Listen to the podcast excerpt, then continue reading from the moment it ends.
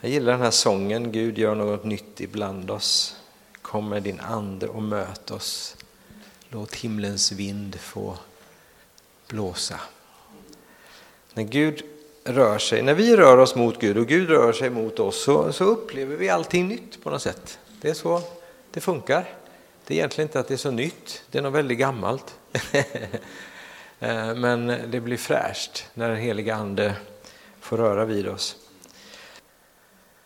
Men jag vill gå in på, jag fastnar lite i det här, när jag liksom har suttit och läst det här och funderat så, så börjar jag läsa domarboken om Gideon, en av Israels eh, domare. Eh, och vi känner, många, många känner ju till berättelsen om, om Gideon och, och det, det handlar ju om Israel.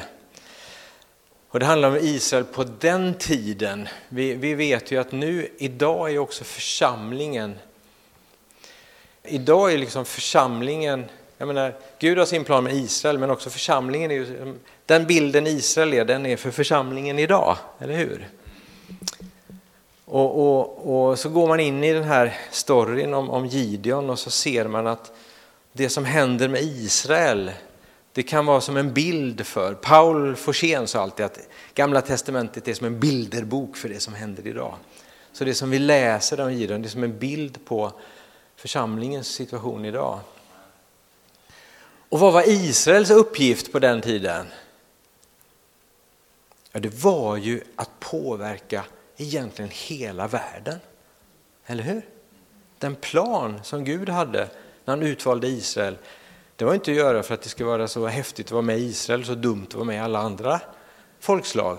Utan det var att Israel så småningom skulle föda världens frälsare som skulle eh, bli frälsning för hela världen. Det fanns ju en stor plan i det. Vad är, för, vad är Guds plan för församlingen? Ja, den är att den ska påverka hela världen. Det är evangelium. Som någon lite retsamt sa, eller lite provocerande sa, församlingens uppgift är inte att få alla människor frälsta. Församlingens uppgift är att få Guds rike etablerat i hela världen. Att påverka den här världen. Är det någon skillnad på det? Ja, kan du fundera på. Vi läser från, från eh, Domarboken 6. Dom, eh, nu har jag den här nu-bibeln så jag vet inte, vi inte ja, jag har inte synkroniserat det men vi har ju Svenska folkbibeln på bilden där men du kan ha med din bibel eller du kan bara lyssna. Så här står det, Israeliterna gjorde det som var ont i Herrens ögon och han lät dem komma under Midjans välde i sju år. Det hade hänt saker i Israel som gjorde att, att Gud tillät det här fiendefolket, Midjans eh, eh, Eh, folk, att, att, så att säga, ta, ta makten över, över församlingen, över Israel. Och det blev inte så bra. Midjaniterna förtryckte dem så att israelerna tog sin flykt till grottor och hålor i bergen. Så där satt de, Israels barn, i hålor i bergen. Liksom, här sitter jag i min håla, nu är det tufft här alltså. Livet är tufft. Här sitter vi i fristadens hålan och tycker att det är tufft. Liksom, va? Och så tittar vi ut så här. Där borta sitter de i pingsthålan. Liksom, va? Det var så roligt, jag hade skrivit fel tid i min kalender så jag går till Pingstkyrkan för ett möte häromdagen. Vi ska träffas om passionsspelet och sådär. Så kommer jag fel tid. Så jag kommer in på en bön där. Och det var ju så, det var ju så roligt liksom att Janne kom på bönen i Pingstkyrkan. Så jag fick så mycket förbön och de var så glada och berättade om ett möte vi hade haft. Håkan och jag hade haft ett möte med Björn Eriksson för 20 år sedan. Och han pratade om detta, hur fantastiskt det mötet var med oss. Hade jag inte gått dit hade han aldrig sagt det, jag hade aldrig fattat att han tog det här så bra. Jag tittade ut ur min lilla håla och hamnade i Pingstkyrkan. Det är bäst att sitta inne i sin håla och gnälla på Pingstkyrkan istället tycker jag. Här. Eller hur? Nej. Eller så sitter jag liksom hemma liksom så, här, så gnäller jag på liksom någon annan, så här, gnäller på Gun och Gunnar liksom så här. De har så besvärliga. Så, så här, va? Eller så går jag hem till Gun och Gunnar och liksom blir bjuden på mat, det blev vi häromdagen. Och så möts vi, va? Liksom ut ur hålan med oss. Vad är det fienden gör? Ja, du ska se vad fienden har gjort där, varför de hade hamnat i hålorna. Det stod så här, varje gång israeliterna hade sått kom plundrare från Midjan, Amalek och andra folk in från öst och angrep dem. De slog läger på fälten och förstörde skörden. Har du känt att du har väntat på skörden för saker du har gjort? De hade förstört skörden. Ända ner till Gaza blev landet skövlat. De lämnade inte någonting kvar att äta och inte heller får, åsnor, oxar. De kom med sina jordar och tält och talrika som gräshoppor i svärmar. De kom med sina kameler, allt för många för att räknas. Och de stannade ända tills de hade förstört allt som fanns i landet. Det var det som var runt dem, liksom. Inte undra på att de hamnade i sina hålor. Det kom covid och det var epidemier och det var grejer och saker och alla gick in i sina hålor. Det var liksom motstånd och tryck på de kristna konfessionella skolorna och det var liksom jättetuffa lagar och, och det var så här så alla gick in i sina hålor och så satt de där och så gnällde de på varandra och sig själva och hade det jättetråkigt.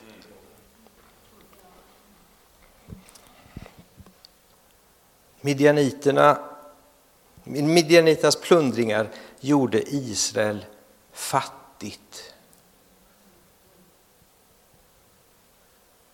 Står det. Var de fattiga? Egentligen. De hade fått ett löfte om att frälsa den här världen. På vilket sätt var de fattiga? Ja, skörden var förstörd. Vad gjorde de då? De ropade till Herren. Så de slutar någon gång en liten stund och gnälla där inne i sin håla och så ropar de till Herren. Och du vet när vi börjar ropa till Herren, om vi tar bönen här och att omvända oss till Herren, vad händer då? Eh, då sänder han en profet till dem som säger, så säger Herren, Israels Gud, och så tar han storyn från början så att de inte glömmer vad de har varit med om. Jag förde er ut från Egyptens slaveri och räddade er från Egypterna och alla som behandlade er illa. Jag fördrev era fiender och gav er det här landet. Jag talade om för er att jag är Herren er Gud, att ni inte fick tillbe de gudar som dyrkas av amoreer i vars land ni bor. Men ni lyssnade inte på mig. Han drog historien och sa Kommer ni ihåg vad jag har gjort med er? Jag tog er ut ur Egypten. Det var det värsta stället man kunde hamna i. Där var de. Och Gud tog ut dem. Då kan vi sitta där inne i vår håla kan vi komma ihåg så här. Ja men Gud har faktiskt frälst mig. Ja, och han inne i andra hålan och hon där uppe i den hålan. Jag ser liksom så här bergvägg. Vi sitter inne och surar i våra små hålor liksom. Och så går då så, så kvinnofrukost här, då kommer liksom 80 kvinnor, på, eller hur många det var, nu var då, 100 var det väl säkert, på en gång. Tittar ut i sina hålor, alla blir jätteglada och jättemätta. Och sen går de hem och är jätteuppmuntrade. Undrar om det här händer med gubbarna någon gång, alltså, det kan man ju undra. Ut ur hålorna hör ni, hör, hör, hörde vi. ja, eh, vi ska komma till slutet på det här också. Eh, men därför Herrens ängel kommer eh, och Herrens ängel uppmuntrar Gideon och säger Herren är med dig, du tappre stridsman. Det behöver vi höra. Herren är med dig. Vi behöver egentligen inte ropa så mycket att den heliga Ande ska komma och göra det och det och det och det och det. Utan vi behöver bara lyssna vad Gud säger. Han säger, jag är med dig. I din håla, jag är med dig. Är skörden förstörd? Jag är med dig. Är det så att det är tufft ute och du känner dig fattig? Jag är med dig. Vill du vi tar det en gång till så tar vi det en gång till. Jag har fört dig ut ur Egyptens land, jag har räddat dig förr. Vill du höra storyn en gång till? Jag har fört det. så gör han det. Han tar det här med oss så att vi får tro. Och så kommer processen med Gideon i alla fall där och, och det är ju många delar i det här. Men de hade ju då, de hade hela tiden, de hade kommit till det här nya landet och de började blanda sin tro och stoppa in andra saker för att liksom försäkra sig om att det, det, det skulle bli bra. Man liksom plockade in ett Baals altare och aseran och, och, och gjorde sån här lite, vi la till lite grann extra. Liksom, va? Och det var också det som gjorde att de hamnade där på det här som gjorde att det blev fel. Det är därför man ibland behöver liksom omvända sig och tänka vad är det, vad är det för, mina, för prioriteringar i mitt liv som har hamnat lite fel? Var har jag plockat in andra saker att förtrösta på? Eh, och vi, behöver, vi behöver ibland ta en period där vi, där vi funderar över det, rensar i våra liv och, och, och plockar, plockar fram den genuina tron på att Gud är den som räddar. Han säger till Gideon, jag ska göra dig stark. Gå och rädda Israel undan midjaniternas våld. Det är jag som sänder dig. Nu, nu vänder hela liksom perspektivet för Gideon här, för nu säger Gud att jag ska använda dig. Men kan inte vi bara be till Gud och så gör han det? Vi sitter här inne i våran håla och så ber vi att Gud ska liksom ta bort midjaniterna. Nej. Då säger han så här, jag vill använda dig. Nu blir det jättejobbigt för Gideon. Han tänker att han kan sitta i sin håla och gnälla och en dag ska Gud ha tagit bort midjaniterna och han ska bara gå ut och äta av skörden och ha det gött. Men så är det inte riktigt så.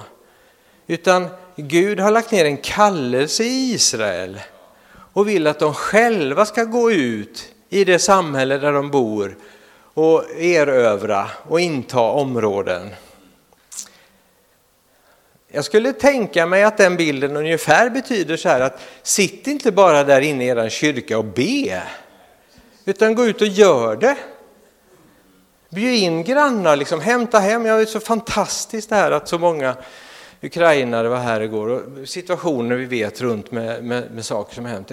Hjärtan som öppnas, människor öppnar sina hem, människor som bjuder in men som tror att på min arbetsplats, på min hem, där kan jag få Guds rike att bli utbredas.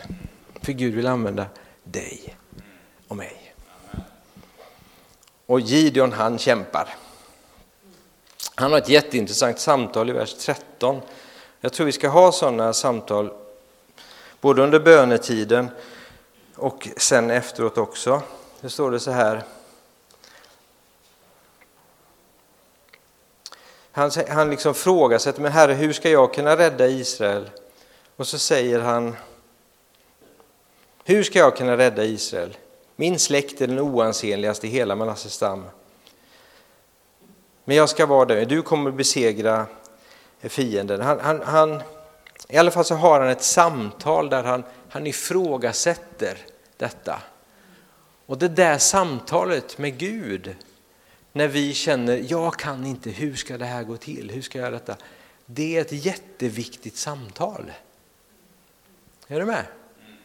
Vi kanske tror att vi måste så att säga, bli troshjältar med en gång i att göra vår uppgift när vi får faktiskt säga Gud, har du verkligen förtroende för mig? Hur vill du att jag ska göra? För när vi börjar och så att säga, komma ifrån våra barnsliga böner på något sätt och komma in i, i böner där vi börjar prata med Gud om det som är verkligt just nu. Jag är rädd för det här, jag fruktar det här, jag känner det här, men nu går vi. Är du med? När det blir ett samtal, ett vuxet samtal med Gud, där Gud får ta oss vidare, för då, då svarar ju Gud. Eller hur? Förstår ni skillnaden? Att sitta och barnsligt vänta eller börja gå ut, även om jag har fruktan och, och hang-ups och svårigheter så att jag börjar att samtala med Gud om det.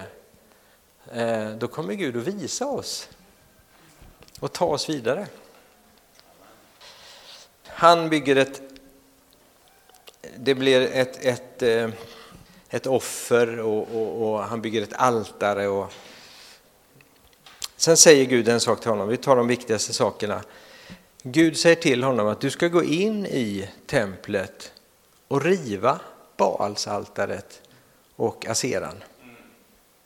Bredvid Guds altare så står då symbolen för det här som han har börjat närma sig. Och det är märkligt va? Att, att när de här två, vilket han gör sen, han, han går in där, men han går på natten för att det är hans familj som inte vet om det här, som, vi kommer att bli eh, arga för det här sen då. Men, men han går in på natten och han eldar upp då Baalsaltaret och, och, och aseran. Så att, och det är först när han gör det som det, som det börjar ske en förändring. Det finns ett, en, en tydlig markering att han tar tag i avgudarnas symbol.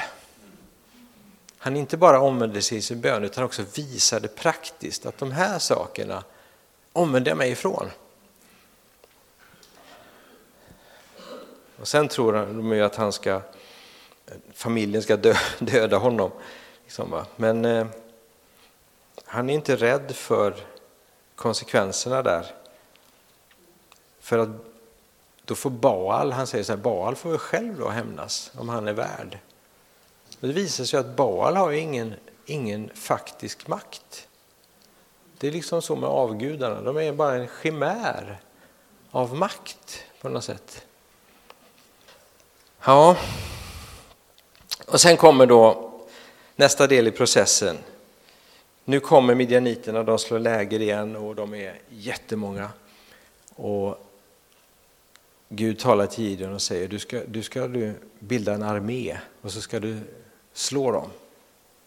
Mm, han samlar ihop alla och så, och så kommer de och så säger Gud så här, vänta lite.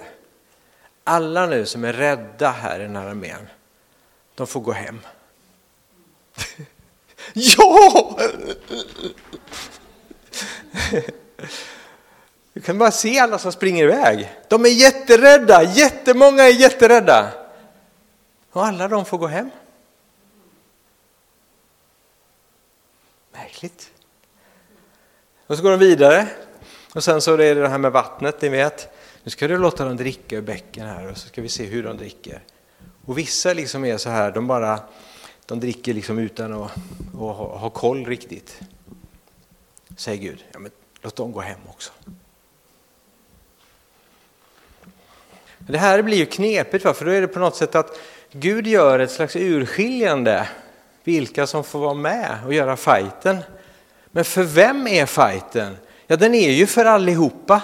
Den är ju för de rädda och för de som inte heller, så att säga, eh, vad kallar man de här som inte dricker på rätt sätt? De ovaksamma. Liksom, va? Fighten är ju för dem också, eller hur? Men det är några som får gå i bräschen. 300 pers. Och det är inte så många. Med tanke på att de andra är så jättemånga. Och sen är han ju med om spännande saker där. Liksom han, han, säger så här, eller Gud säger till honom, om du är rädd så ta med dig Pura, din, din följeslagare, och så går ni ner och smyger ner till lägret och så hör ni vad de säger. Och så får de ju höra där nere i lägret att de är ju skiträdda för, för att israelerna ska komma. De vet inte om att de bara är 300 kvar. Liksom. De vet inte alls storleken på det. Och de, de här nere har fått en profetia om en brödkaka som rullar in och tältet ramlar ner. Och, och så här, va? Så de säger så här, att de, de kommer att anfalla oss. Liksom. Så ställer de upp sig. De här då som är utvalda, de här som, som då känner så här, jag tror att det är en tid för förändring. Jag tror att vi ska ut ur våra hålor, vi ska ställa oss tillsammans, vi lämnar de rädda, vi lämnar de här som uttrycker massa tveksamheter och grejer. Liksom. Vi strider för dem, men de får vara hemma så länge. Och så går vi, det här gänget, vi går in och tar det. Och så är det de som går in. Och så har de den här bilden med krukorna och, och facklan under, ni vet. Och så, och så springer de in, slår sönder krukorna och så, och så anfaller dem Och midjaniterna, de, de, de förgör sig själva. Det blir sån förvirring.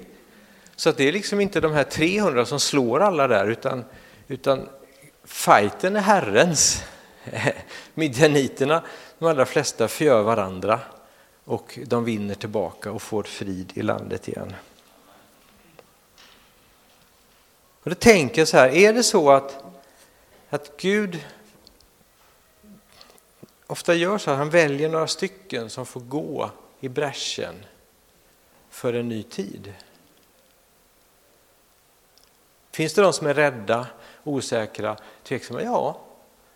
Får de vara med? Ja, de får segern de också. De, de ovaksamma, ja de får segern de också. Men det finns några som, som går. Och vad gör de som går? Jag har aldrig tänkt på den här bilden så förut. Jag har tänkt på så här, hur, hur ser det här ut liksom? När det här sker? Jag måste säga, själv har jag nog ofta tänkt så här att, att eh, det där är liksom, hur sker det i, i, i församlingen idag? Jo, det sker mycket på något sätt i, det sker nog i ett jättestort möte. Det var massa lovsång, en massa förkunnelse och så vinns det här slaget. Men det är som att Gud håller på att skifta tänkesätt, eh, tror jag. Och då såg jag mer så här, vart springer de här 600? Jo, de springer ju ut i samhället. Det är där fienden är. Det är där de barnen som för illa finns, det är där äktenskapen som håller på att krossas finns, det är där de flyktingarna finns på olika ställen. Det är där nöden finns. Dit springer de och de har sitt ljus. Just nu är det lite dolt, men när det är dags för attack, då slår de sönder sin kruka och ljuset lyser. Det här som Emanuel predikar om på nattvardsgudstjänsten. Så de springer ut till sina ställen och ljuset får lysa. Och de, de ropar för Gideon och för Herren. och där, där vinns också segern. Så jag tror att det som ofta händer med oss i kyrkan är att vi, vi hamnar, på grund av media, på grund av samhället i stort och fruktan, så hamnar vi i våra hålor. Där det istället är det är läge för oss att springa ut och inta vårat fält. Där ska vi ropa, visa vårt ljus eh, och då kommer segern att vinnas. Fienden kommer att förgöra sig själv när det sker. Amen. Tack Jesus.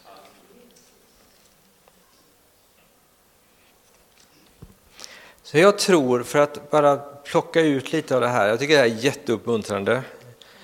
Jag tror vi alla kan känna oss som Gideon och få, få stå i fighten med vad, vad, vad, ska vi göra och inte göra. Och jag är lite, lite, Gideon var ju också lite rädd, eller hur? Men han var ändå med dem som blev utvalda.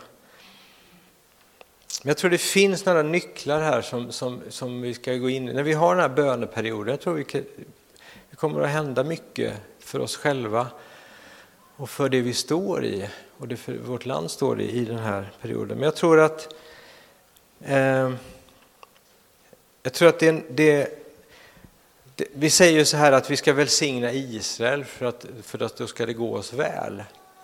Jag tänker om vi för över den bilden också på, på det vi ser idag, att välsigna församlingen. Det är jättemycket kritik idag i Kristi kropp mot församlingen, mot andra delar av församlingen. Jättemånga församlingar idag som kämpar med att man kritiserar inom den egna församlingen. Jag tror det här är någonting där vi, vi håller ibland på att splittra oss själva. Jag tror att vi ska göra vad vi kan. Vi, vi ska naturligtvis förändra saker och Gud vill förändra saker, men vi ska tala väl om församlingen, om Guds, Guds rike, om Kristi kropp. Och jag tror att det finns en sekvens där, där, där Gud uppfyller Gideon med den helige ande, Herrens ande kom över honom. Jag tror vi ska verkligen, jag vet inte, jag skrev de här punkterna bara, tala väl om församlingen och förakta inte anden. Låt anden få leda. Jag tror det är så viktigt. Så innan jag släpper här videot till Anders så bara eh, tala lite väl om församlingen.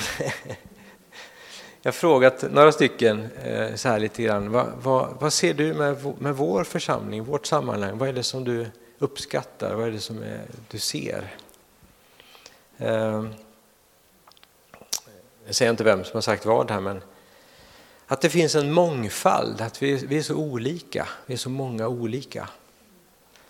Att, det finns en, att församlingen har en stor kontaktyta på olika håll. Att det finns mycket vänskap. Att det finns en vilja att bygga broar mellan olika församlingar och olika sammanhang.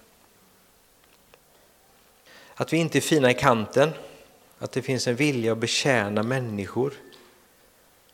Att vi värdesätter enheten. Att det finns en, en nattvardsgudstjänst som samlar hela familjen. Alltså alla generationer firar den heliga måltiden, nattvarden, eh, regelbundet. Den är så central som den kan vara för att där är hela familjen med.